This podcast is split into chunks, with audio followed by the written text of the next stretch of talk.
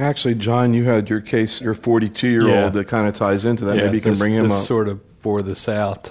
It's a 42 year old guy who had no past medical history, who presented with abdominal pain, was scoped, had a submucosal mass that they couldn't get an accurate diagnosis on. Took him to surgery, and he turned out to have a 10 and a half centimeter GIST growing upwards from the stomach, actually into the esophagus, and 100 mitoses per 50 high powered fields.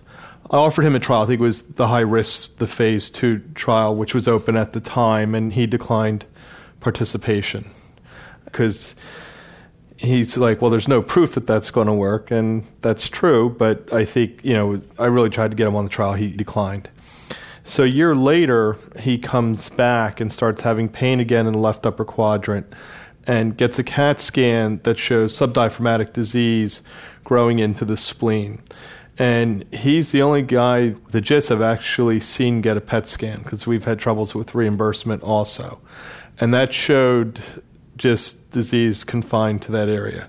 So his surgeon took him back and resected what he saw and supposedly got everything out. He had a stormy post operative course. He got admitted twice with abscesses that needed to be drained.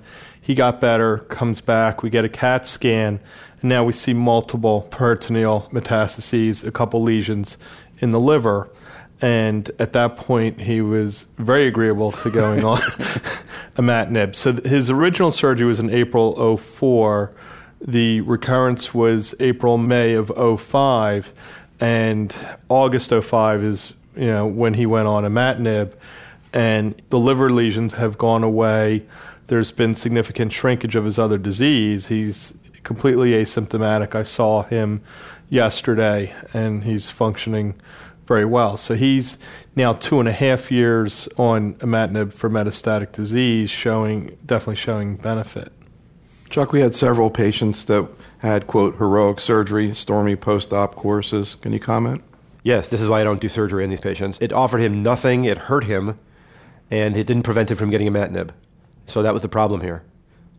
And now he's back on it, and he's going to be on it, and I'm not sure what was accomplished. No, I'm not trying to be critical. Surgeons always do surgery when they can with just, I've experienced that myself.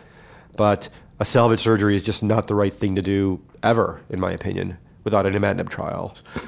I want to ask you, Chuck, about a specific situation. We haven't really talked about people who actually got to sunitinib and Okay. actually had a response. You know, a couple people we presented where we considered it, and I'm just kind of curious how that actually plays out clinically. Do you see people that you think are benefiting from oh, sunitinib? Oh, absolutely. Absolutely. I am a big sunitinib proponent. but I see people, again, who are too afraid to even try it, and I think that's a mistake. I don't think it's a miracle drug, but it definitely benefits people. And people who have failed imatinib clearly benefit from the drug and do a lot better than they used to do when they died quickly after they failed imatinib. I mean, in your experience, how long do the responses last? That's the problem. I mean, if you look at the phase three trial, it really, the stability does not last all that long. But there's a clear subset of patients who do well. I've had many people on sunitinib for four years. Really? Oh, yeah.